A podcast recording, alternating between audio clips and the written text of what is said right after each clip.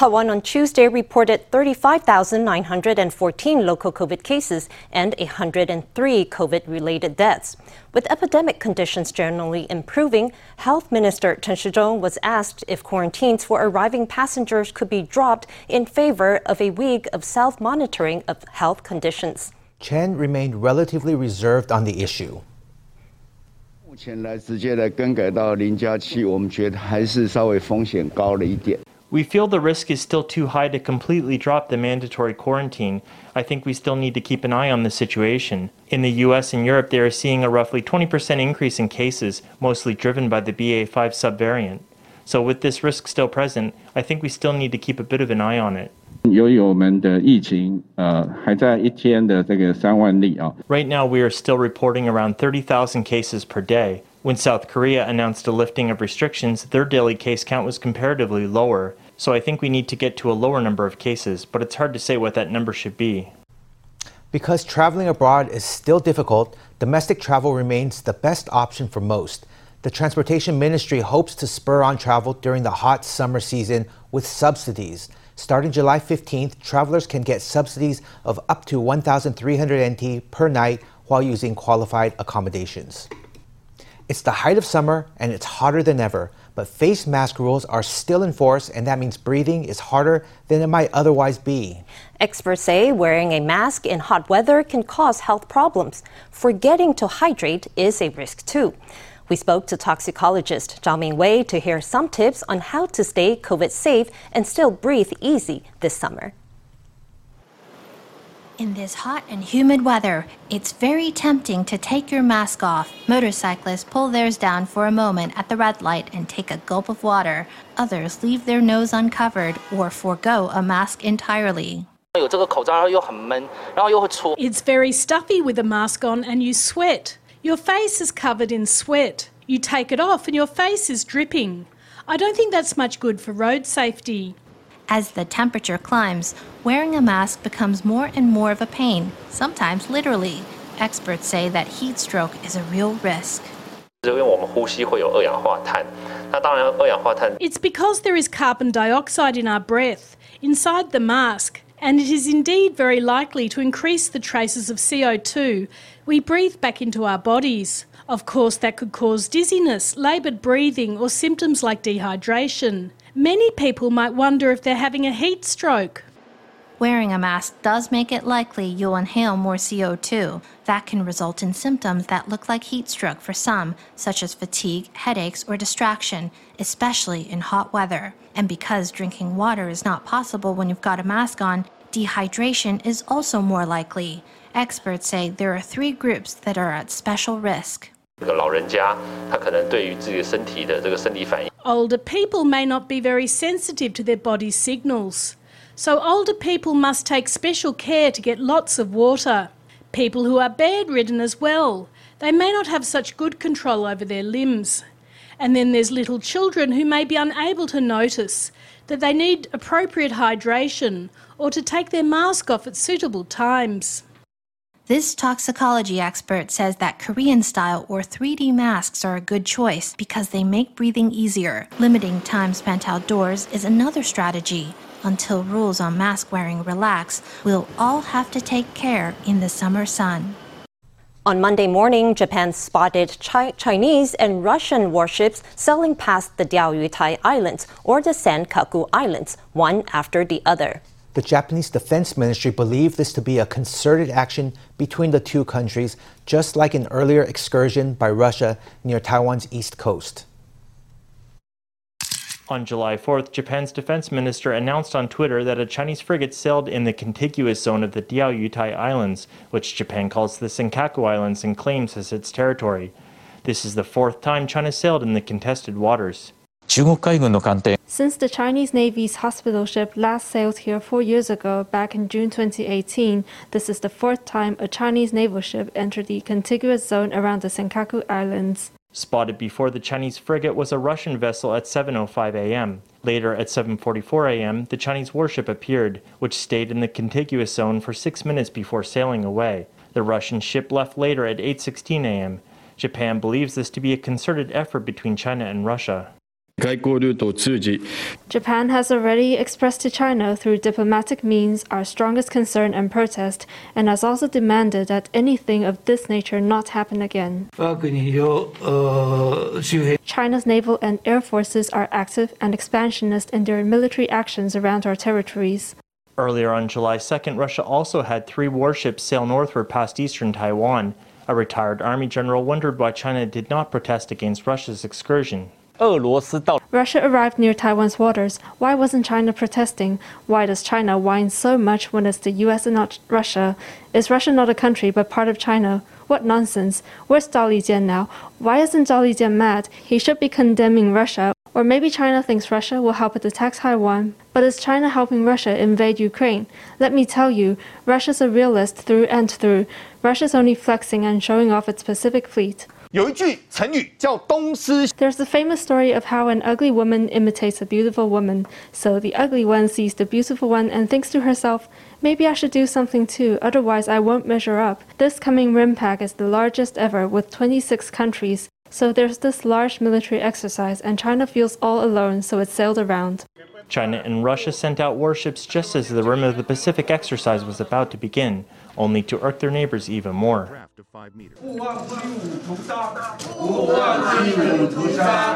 At a press conference on Tuesday, politicians and rights activists shouted slogans calling for a focus on atrocities in Xinjiang. July 5th marked the 13th anniversary of an uprising in the autonomous region of China. 我们来 We are commemorating this day to remind everyone not to allow this kind of ethnic cleansing to continue happening. On July 5, 2009, a peaceful demonstration in Xinjiang's capital, Urumqi, turned into bloodshed. Since then, Chinese officials have ramped up their oppression of Uyghurs. In recent years, there have been worldwide concerns that China's re education camps in the region have been engaging in forced labor. The issue has caused the U.S. to impose sanctions on China, and since last year, the import of cotton, tomatoes, and other products that are believed to be the product of forced labor in Xinjiang have been banned by Washington. Civic groups in Taiwan have called on the government to implement similar legislation. At the Copenhagen Democracy Summit and in Washington, there has been discussion about democracies working together to contain authoritarian China. If you buy products made in Xinjiang by Uyghurs or other Chinese minorities through forced labor, then you are supporting this tragically brutal behavior by the Chinese government. For example, take this bottle of tomato juice that's been sold on the market now. On the label, it says the ingredients have come from Xinjiang. I hope the Taiwanese companies can look at the whole picture and see how China's evil actions are affecting the supply chain. The group called on the central and local governments, as well as companies, to put focus on human rights issues. Exiled Uyghur and democracy activist Wu'erkaixi also called on both ruling and opposition parties to take a firm stance on Xinjiang.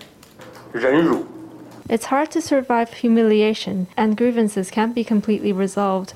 As a Uyghur, this is something I'm deeply aware of. If we express our support for Uyghurs and our support for freedom and democracy, we will become more visible to the world and more respected. Activists hope the public can show their support for the plight of Uyghurs and stand up to China's hegemony and violation of human rights. To promote human rights education, the National Human Rights Museum held a series of workshops and discussions to equip creators with tools to present Taiwan's human rights stories from multiple perspectives. Let's take a look. Students participate in workshops on topics such as human rights, Taiwan's authoritarian history, picture book narratives, and image composition. They also visit several sites of injustice and learn about victims' life stories. 每天早上清晨，如果听到这个门的开的时候，砰一声的 Each morning, if you heard the sound of the door opening and slamming, it meant that something major was going to happen that morning. It meant that some of the prisoners inside would be shot. 父亲关在牢里面， My father was imprisoned and shot, and we were locked outside. Because of who our family was, the district police would come to investigate us at random times. This is a human rights educational picture book workshop held by the National Human Rights Museum. The museum selected 12 groups from a total of 44 applicant groups to participate in 19 workshops. Participants came from diverse professional backgrounds such as comic writing, education, illustration, and literature. 你可以去想 这个点和这个线的关系。 You can think about the relationship between this point and this line and what kind of mood it presents. Usually, such improvisational creations will reflect how you feel in the present moment or your personality. The National Human Rights Museum hopes to give creators more resources and opportunities to publish books on human rights and promote human rights education through different artistic mediums. FTV reporter Stephanie Yang and Li Han in Taipei. With the local elections now only four months away, speculation about who the DPP will put into the Taipei mayoral race is mounting. Chen Shizhong has been a popular choice in public opinion polls as well as among DPP lawmakers and councillors, but the health minister has not announced his intent to run.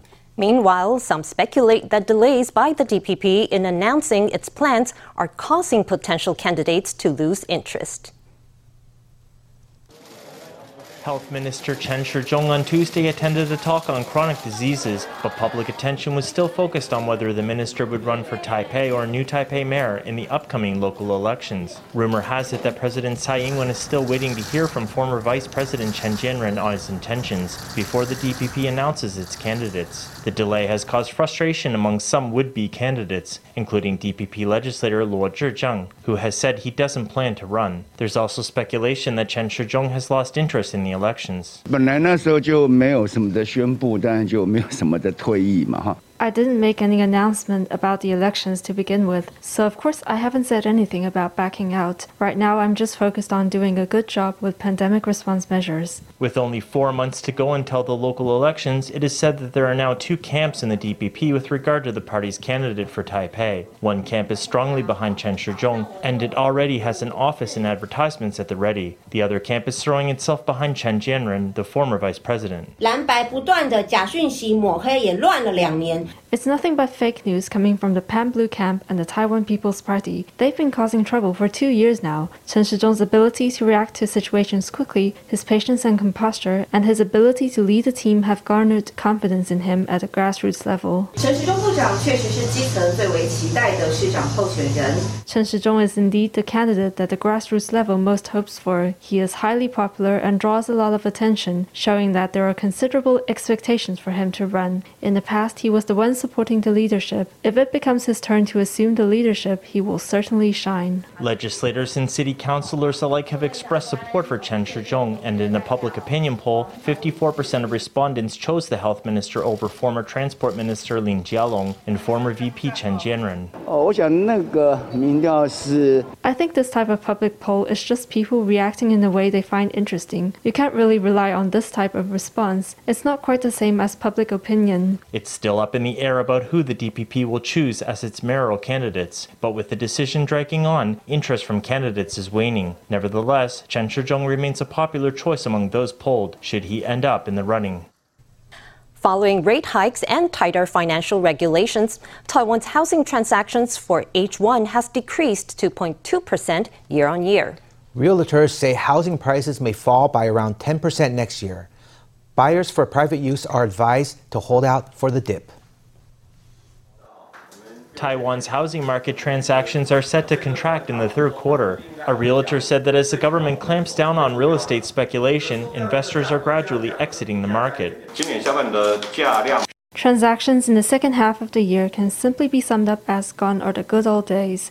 Prices will no longer break records, transaction volume will no longer go up.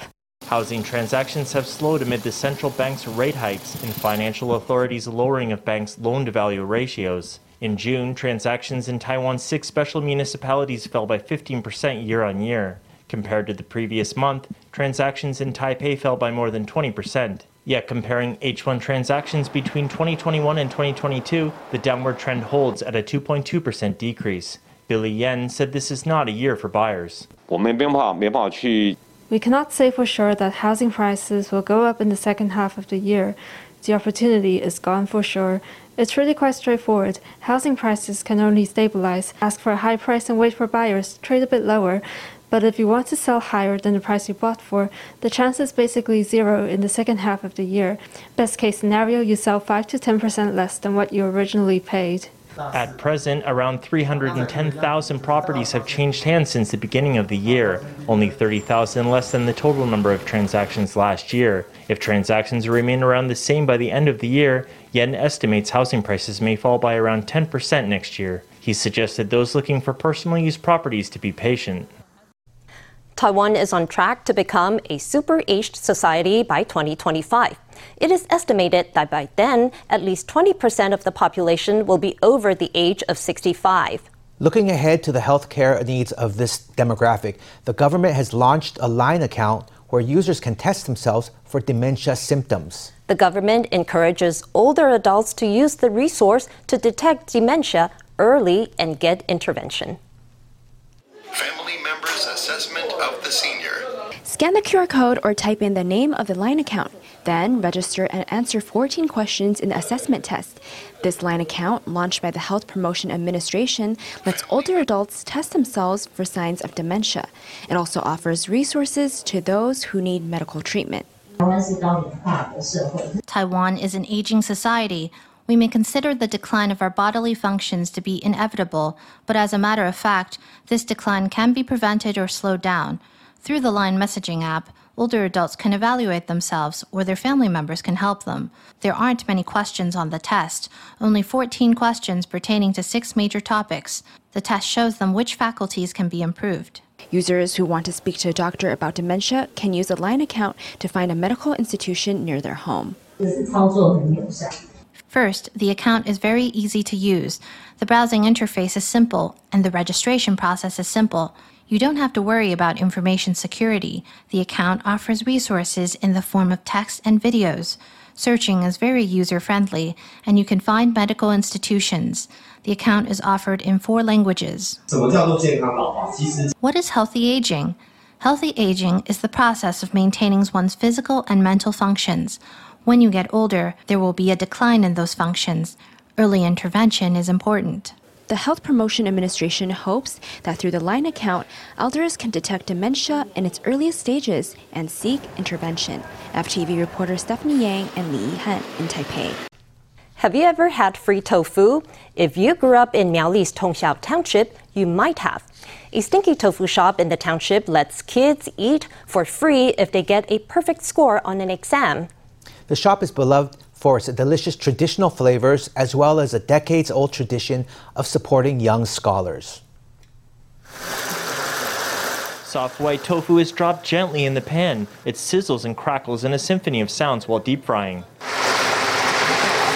When the skin starts to turn golden and crunchy, it's ready. The glistening dice are taken out one by one.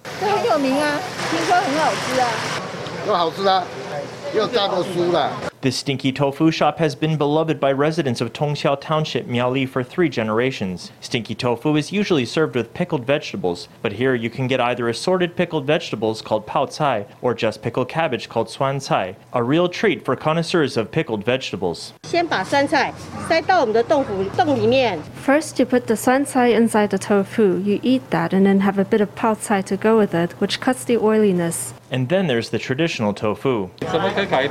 怎么可以考一百？数学。 Children queue in front of the stall. This kid has an exam paper in his hand. He got full marks. That entitles him to a free dish of stinky tofu. 小朋友为了要考一百分，都很努力的在念书，对他最期待就来这里换臭豆腐。 For 40 years, this shop has offered free tofu to children who get 100% on their exams to encourage local kids in their studies. The founder of the shop first made the promise, and it's stuck for decades. 这个活动已经四十几年了。 We've offered that promotion for more than 40 years and we still offer it today. We continue the vision of my grandma, never stopping, always trying to encourage children. The current owner says her grandma had to cut her study short prematurely because of poverty, so she vowed to use her cooking to encourage children to try their hardest and make the most of school. The tofu reward is a local legend both for its flavor and for its spirit.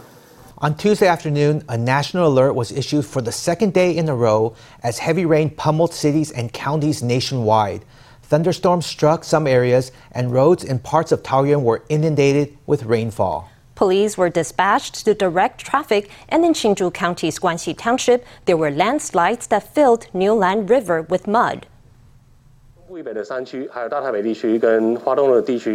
在午后也还是会有一些午后雷阵雨发生的。 In mountainous areas in central and northern regions, as well as in Greater Taipei, Hualien, and Taidong, there were still thunderstorms in the afternoon. The weather on Wednesday is going to be similar to that on Tuesday. Over the coming week after Thursday, Taiwan's weather will grow increasingly stable as the Pacific high pressure system extends itself. After Thursday, as southwesterly winds turn into southeasterly and southerly winds, atmospheric moisture will be reduced and hot summer weather will set in until Monday next week.